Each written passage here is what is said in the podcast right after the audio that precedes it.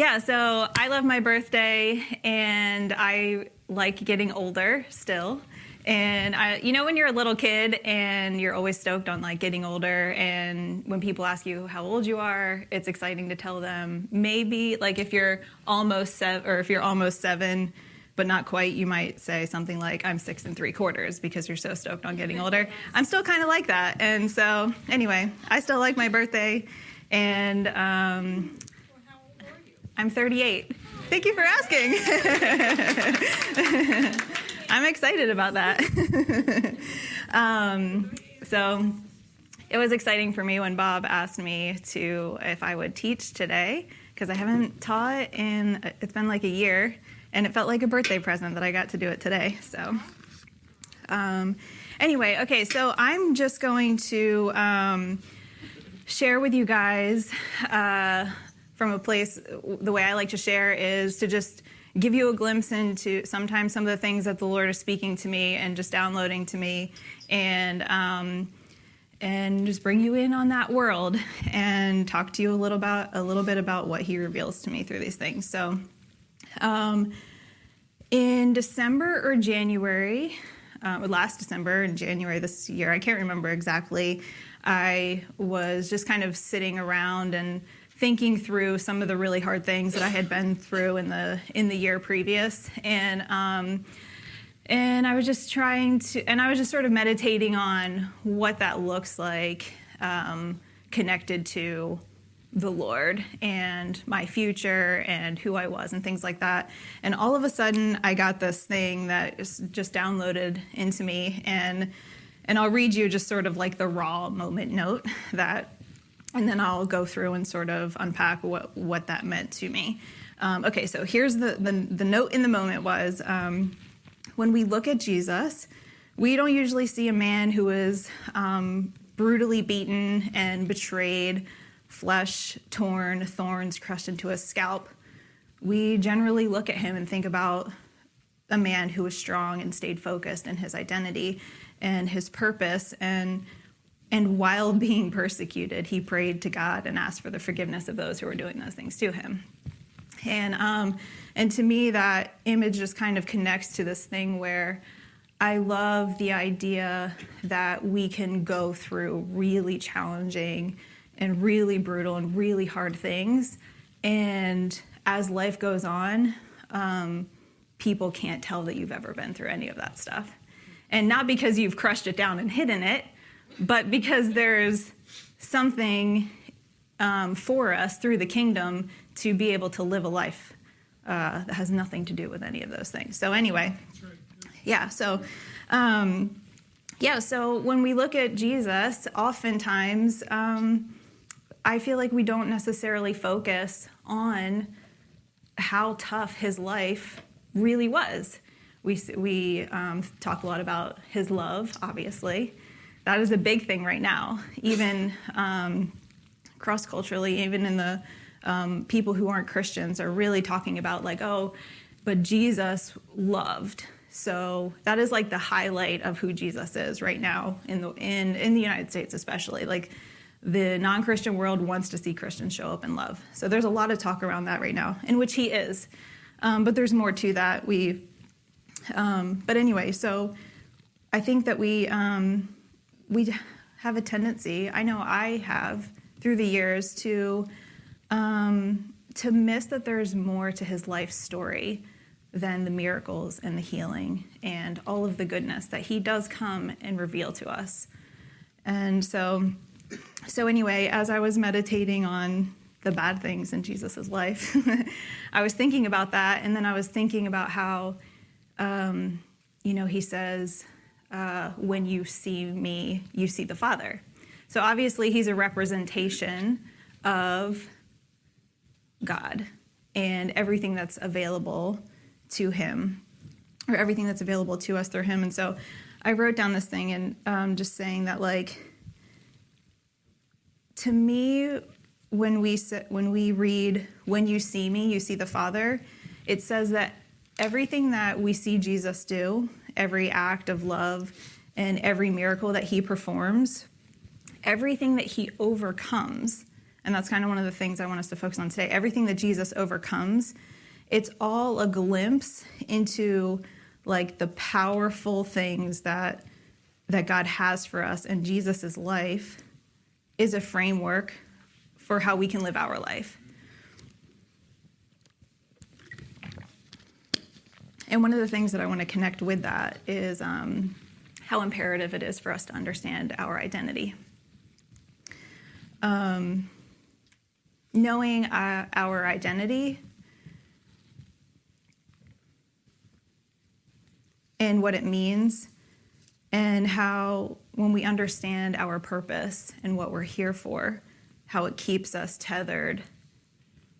And I always, when I say that, I literally envision, I don't know if you've ever done like a zip line thing. I just envision this like spiritual zip line, and we know our identity and purpose. It just keeps us tethered to that.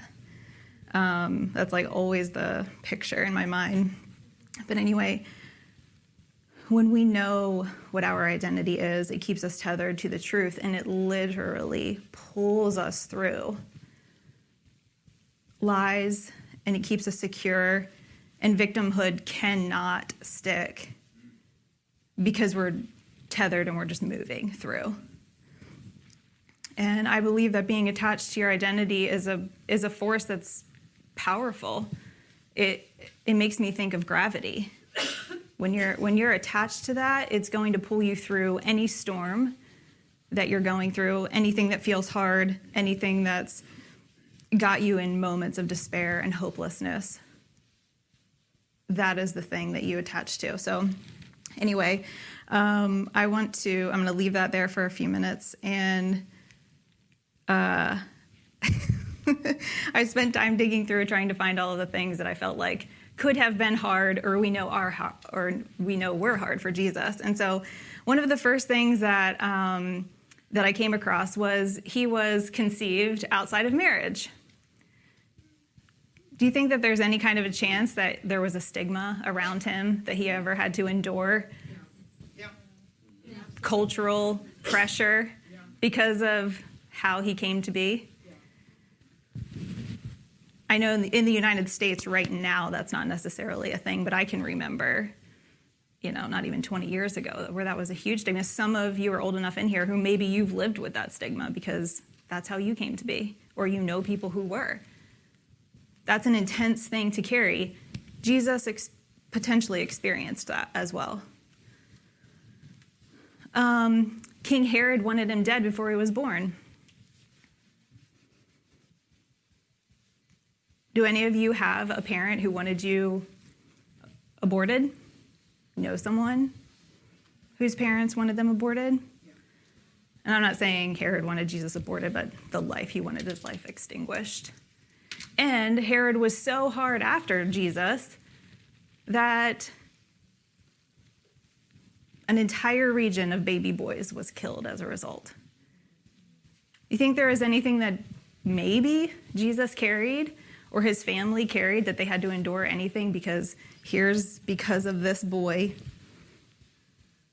My baby's dead because of you. Thank you very much. Maybe.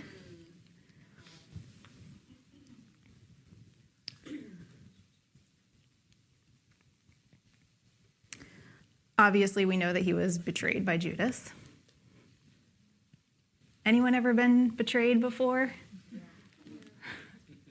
not fun at all. Jesus has been there. Peter disowned him. Dagon, Peter. Why? He was tempted in the wilderness. If you just think through that portion of everything that he went through, I'm sure some of us in this room can relate to some of the horror that he experienced in that time frame. I know it's kind of weird to like focus in on some of this terrible stuff, but there's a point to it. So let's just, just keep going. Hang with me. Um, so the Pharisees never stopped trying to outwit, outwit him or question him or test his wisdom. Um, I want to read to you this one thing that just it makes me laugh because dude, like the phrase haters gonna hate just has been around for a long like haters have been hating since the beginning of time. you know. So um, in Luke 6, I don't know if you want to read along, Luke 6, 6 through 10.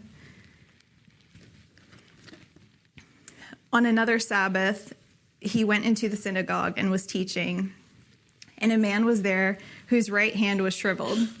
The Pharisees and the teachers of the law were looking for a reason to accuse Jesus, so they watched him closely to see if he would heal on the Sabbath. They're just so waiting for him to trip up. Uh, but Jesus knew uh, what, what they were thinking, and he said to the man with the shriveled hand, Get up and go stand in front of everyone. so he got up and stood there. Then Jesus said to them, I ask you, which is lawful on the Sabbath, to do good or to do evil, to save a life or to destroy it? He looked around at all of them and then said to the man, Stretch out your hand.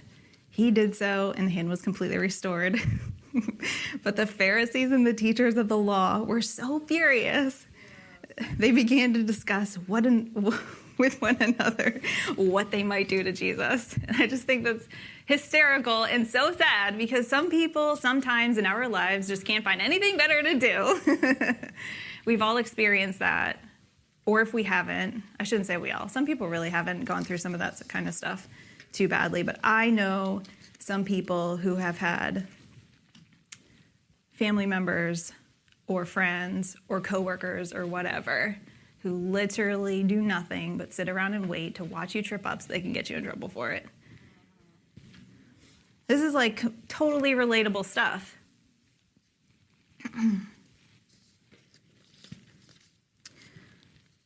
Another point, uh, rejection was just a, such a regular part of Jesus' experience. Or, or, gosh, just think back for a second in a moment in life where you have felt rejected. Jesus went through that regularly. he shows up at, at, um, in Nazareth at one point, um, and it says that he was full of the Spirit. And so this actually made me think about some of the stuff Bob was talking about last week, how he said, um, just because things are going good doesn't mean like you like it's a God thing, and just because things are going bad doesn't mean it's a Satan thing.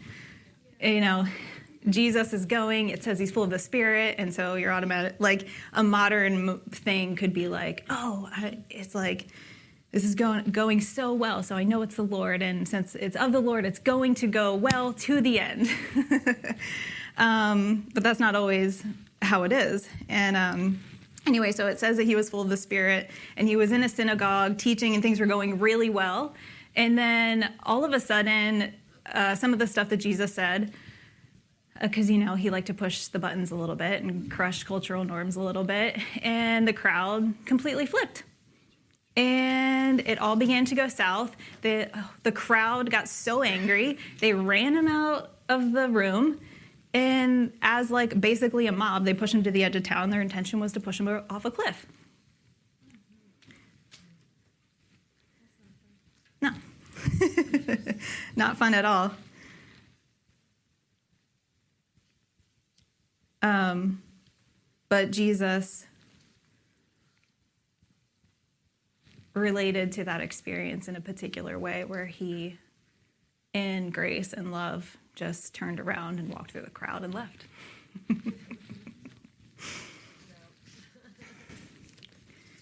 um, another thing that I think is um, pretty tough is how Jesus predicted his own death.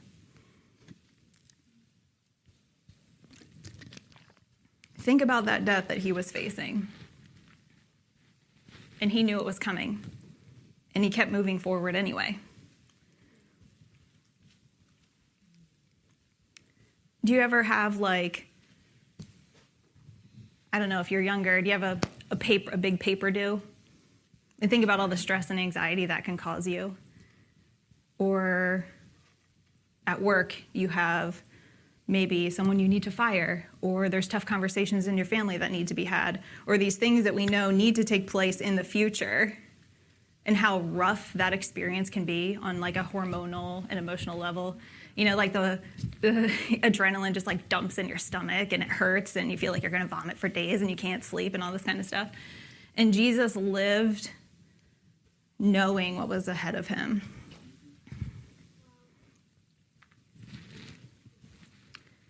And depending on how we relate to what we know is coming down the line, it can be, and what I think we see with Jesus is that depending on how we understand what's going on, and depending on how we relate with it, it can either be extremely traumatizing or not at all.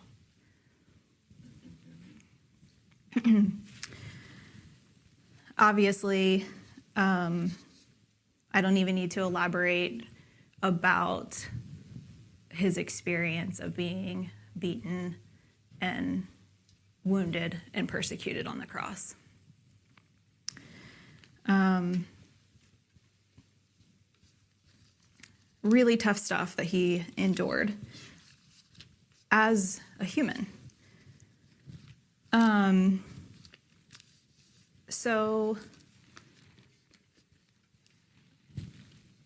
then he goes through everything on the cross, and then obviously we have the amazing uh, moment of his resurrection. And he rises from the dead. He's here on the earth for 40, day, uh, 40 days. And um, it's so funny to me that after he'd experienced, even if the persecution and the experience of the cross and everything leading up to that wasn't enough to break a guy, like he also had all that other stuff that we just talked about. But even if that wasn't enough, he dies and he rises from the dead and he doesn't even talk about any of that. He's like, I'm here. Okay, awesome. That's over. I knew we had to cross that bridge. What's the next bridge? He's tethered. He knows exactly where he's going and he's moving forward. He's not, he doesn't show up wanting to talk about how bad it was. He doesn't show up and talk about how much it hurt and how much it broke his heart or any of that stuff. He comes back in power, focused, and knowing exactly where he's headed. Um, he he had to um, walk with the disciples. He appeared to the disciples at least three times. It took him so many times, three times at least, to convince them that it was him. Um, Thomas was obviously so unsure. He wanted to stick his hands or his fingers in the wounds. And Jesus was so patient, was like, okay, what do you need? I'll show you. Let me, let me take some time. I'll remind you of the prophecies. This is exactly what was supposed to happen. I'm here. You've known all of this all along, and you're still not sure it's me. But he took all of that in stride, and he did everything it took to make sure everyone was on board, and everyone remembered, and everyone knew exactly what was supposed to be going on. Because I mean, pretty soon he was going to be leaving and things were going to be changing. So we, he had to make sure things were wrapped up and ready to roll. um, in the end of the book of John, it talks about how um, the third time that Jesus appeared to the disciples, they had been out fishing all night. And uh, they, Jesus is on the shore, they're coming back in. And he hollers out, he's like, Hey, did you find any fish? Or did you catch any fish last night? And and they're all like, No, we didn't catch anything. And so Jesus Jesus is like, he doesn't quit performing miracles for people. He's like, Oh, cast your net to the right. And so they do. And the, so many fish fill this net that they can't even pull the thing back on board. Um, I love I love that picture of him and what he's willing to do for us no matter what he's been through or what's going on. Because the point is where he's going. And then they, and then, so they finally get to shore. Jesus has like a little fire going on the beach, and he's like, "Come on, I'll make you some breakfast." he makes them a meal. I think that's hysterical.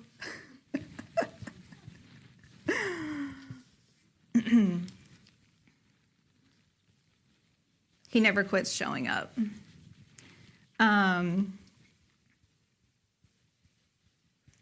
last week, uh, Bob or Robert made a comment. I don't know if anyone caught it, but it immediately like perked my ears, and I wrote it down. He said, "Your identity is not found in the temporary things." Jesus knew that. And he showed us that over and over and over and over again.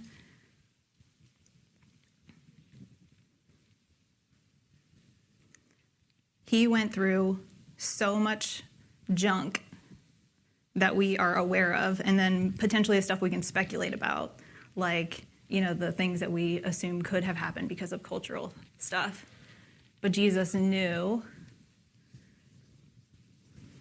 that his identity wasn't found in, the, in any of that temporary stuff and he stayed connected. So, anyway, um, one thing that I don't want to happen is I don't want anyone to sit here and kind of get in a mode of like, well, Jesus had it worse.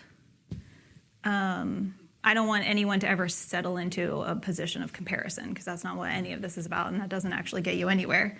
The point is, um, actually, let me not. I don't want to jump to that. Um, what I'm what I want you to recognize is that, um, you know, we know that Jesus was here fully, fully God and fully human. And in his human experience, that when I sit and read and think through his life experiences, um, he went through the gamut of things that many of us go through.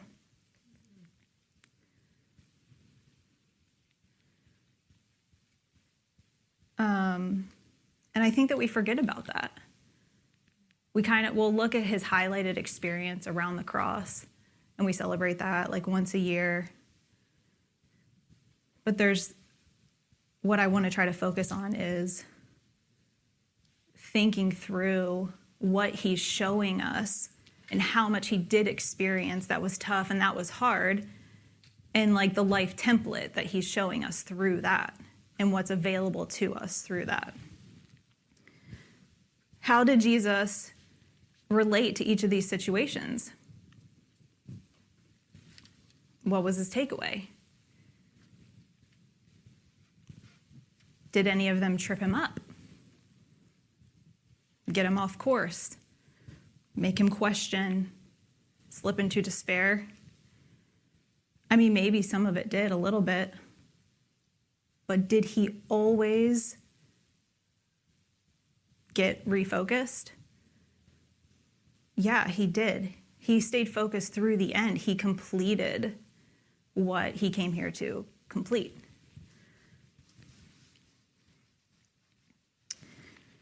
Um, so I mentioned identity earlier, and um, there's a lot there's been so much talk about the concept of identity in the last five ish years or so. And um, our identity is so much more than being a son or a daughter of a king. It's actually and i think it's a definition that we should all personally search out and and really find the fullness of what that word actually means to our life. But um, because I just think that it's easy to let the the word identity get really narrowed in to just I'm a daughter of the king. What does that even mean? You know, I'm a son of the king. What does that even mean?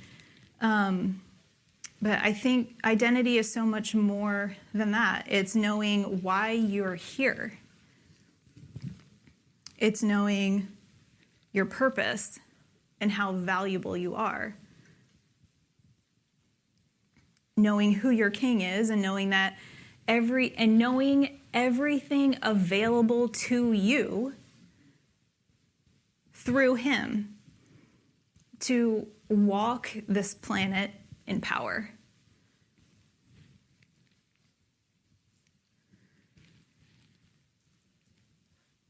And the power that I'm highlighting here is the power to encounter the toughest stuff on earth, the toughest mental battles, the toughest emotional battles, the toughest financial battles, the toughest changes in cultural shifts, political battles, everything, um, and facing it head on. And we face this stuff head on, not because we have some like great human ability uh, and like courage and grit. I mean, that's all stuff that we have, but God built us with that stuff, and we can't forget that. But it's we face this stuff head on and we power through this stuff because there's an intense power in how Jesus walked through his life attached to his the fullness of his identity and knew what he was here for. And he endured everything because of that. And, and he asked for nothing in return. The, the, the, end, the end game is the setup of the new covenant, which is it's set up beautifully, so we can't fail it. And we get to decide to not even participate. We don't even have to do anything. Like, we can choose to not partner and be in relationship with the Father. So Jesus went through hell to set something up for us that we don't even have to choose. So there's another thing that we need to recognize as well. He asked for nothing in return for all of his hard his hardships. And I think part of that is because well, one, love doesn't work that way. But two, there's a certain uh, fulfillment and like living in like the glory and the satisfaction of walking out what you're doing what you're supposed to be doing.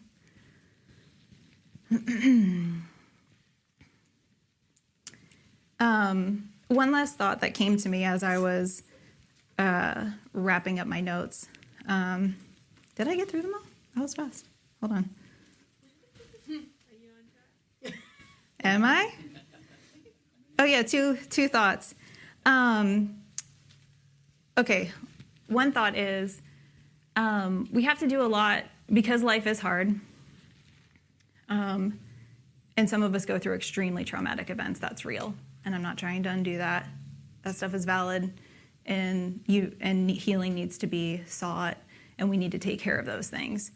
Hopefully, because we know that there's so much more for us than to just live as a victim of our trauma forever. Um, yeah, so so please, please hear me in that. Trauma is real, and uh, and I honor that.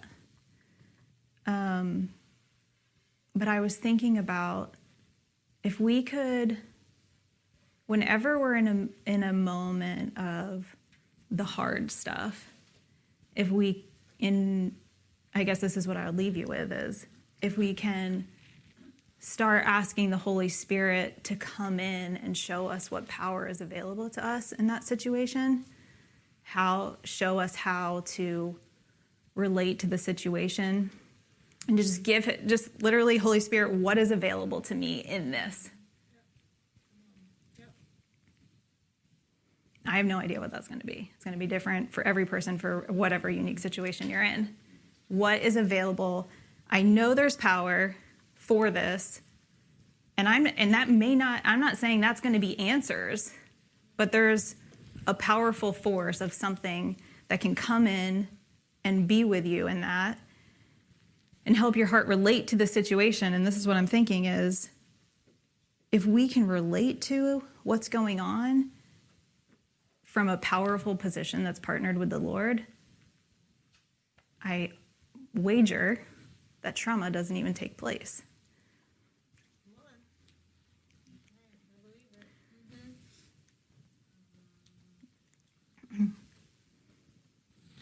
Maybe, maybe not. Just thought. yeah. Yeah. Yeah. Um, Can you rewind the tape? uh, yeah, if we, when we're in the midst of something um, that's hard, um, and we invite the Holy Spirit to come in and specifically ask, like, what power is available to me in this moment? You know, what do you have to give me here? Um, that if that there's the potential that we then begin to relate to what's happening to us, that trauma actually can't occur.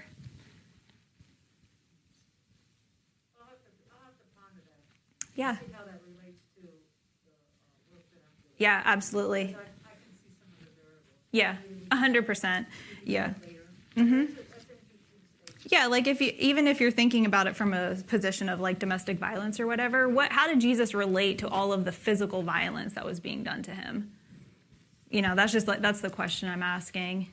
Did he was he traumatized? I don't know, and if he wasn't, was it because of how the power that he was the position of power he was in and how he related to what was going on? I don't know. It's just it's a it's a question that I'm throwing out there and I'm um, that I would love for everyone to begin to explore. Yeah. I, I think part of it is semantic. Mm-hmm. What exactly do we mean by trauma? Yeah. There's an active in, incoming. Mm-hmm. You know, the, the, the shell is heard whistling toward you. Mm-hmm. Kind of trauma. Right. And then there's the reactive trauma. Right. How do we what do we do with it? yeah. And So it's, it, it can get very semantic. Yeah. And you're, you're introducing the idea that you don't have all the information Mm-hmm. and that God can give you more. Yeah. Yeah. Yep. Yeah, exactly. Yep. Yeah, so um so so there you have it. Um, thanks. Yeah, and I just love to give you guys some of these little things that I spend time um, exploring with the Lord and digging through and finding, and um, just to, you know, because this stuff takes us to higher places and deeper places, and and um, you know, and I want you guys. If I'm doing this and I feel like it's taken me way over here in this good place, I want you guys to be able to track and you're like, oh yeah, thanks for sharing that and i'm going to dig into that too you know what i mean? Like keep us all up to speed together so. Anyway. Oh i know I, I actually wound up meshing them together. Um, it was the eliminate trauma um, concept and then the other one was um, to invite the holy spirit in and ask what's available for you to get through. Oh and also to heal. Yeah Awesome. Thanks, guys.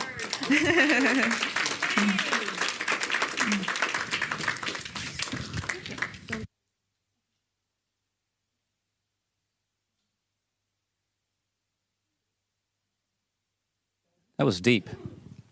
That was very deep this morning. That was awesome. Um, I just love how how there are times when when God really when when we ask, God will pull us deeper so I, I, was, I've always been told, be careful what you ask for, because you might get it. And and when we ask to go deeper, that's when it's time to really tighten up the seatbelts and give it one extra tug to make sure you can barely breathe, because you you may be going on a pretty wild ride. Mm-hmm. So. Um, and I think, you know, just to add something to that last bomb you just laid out here this morning. I, I, what rung true to me was something that I, I had learned many, many years ago was what Jesus did in everything. Num- number one, everything he did was deliberate. Every breath he took was deliberate, and it pointed to something. Um, and and everything everything he did, every choice he made, and every every act of obedience that he engaged in was was him taking full responsibility for his life. So the trauma thing is it doesn't negate the act if something happens. Something traumatic happens to someone. It never negates the act. um, I sat in a workshop one time many years ago where this guy was talking about victim versus responsible. And he's talking about this kind of stuff. And this woman in the back of the room freaked out and just started screaming at this guy. And, and she said, and she was telling her story. And she said, I was viciously raped when I was 16, 17 years old. And and and how dare you say that I'm not a victim and how dare you and she was so attached to the act that she allowed it to invade who her identity really was and and and he had a tear come down his cheek I'll never forget it I watched him you know shed a tear and he apologized for what happened to her and he said but now what are you going to do about it how do you move because if we don't move the trauma overtakes us and it becomes who we are. So I walk around a beaten, broken. It just it it's so it blows my mind when I hear people talk about how broken they are. Because it's just a deception. The act hurt. Trauma hurts. You know, always.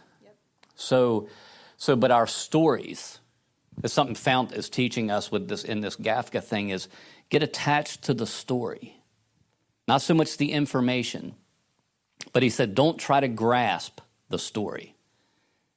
Let the story grasp you.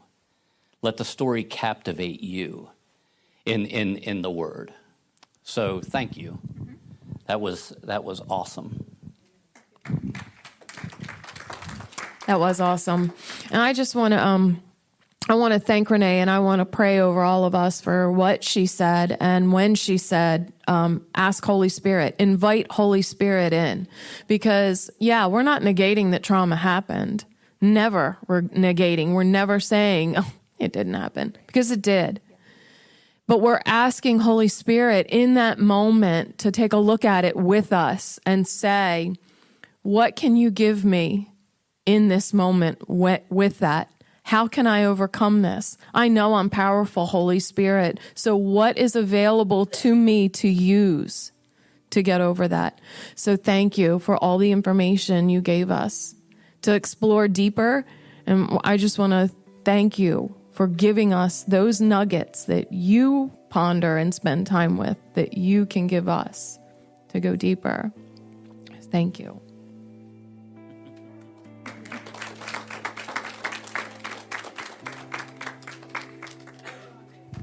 You good? I can. Okay.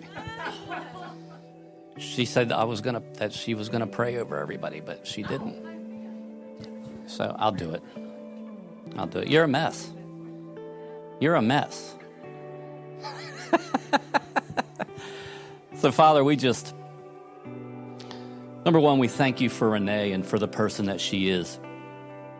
God, we just we just ask you to continue to to do your work in Renee's life. God, we release a blessing unmeasurable over her family.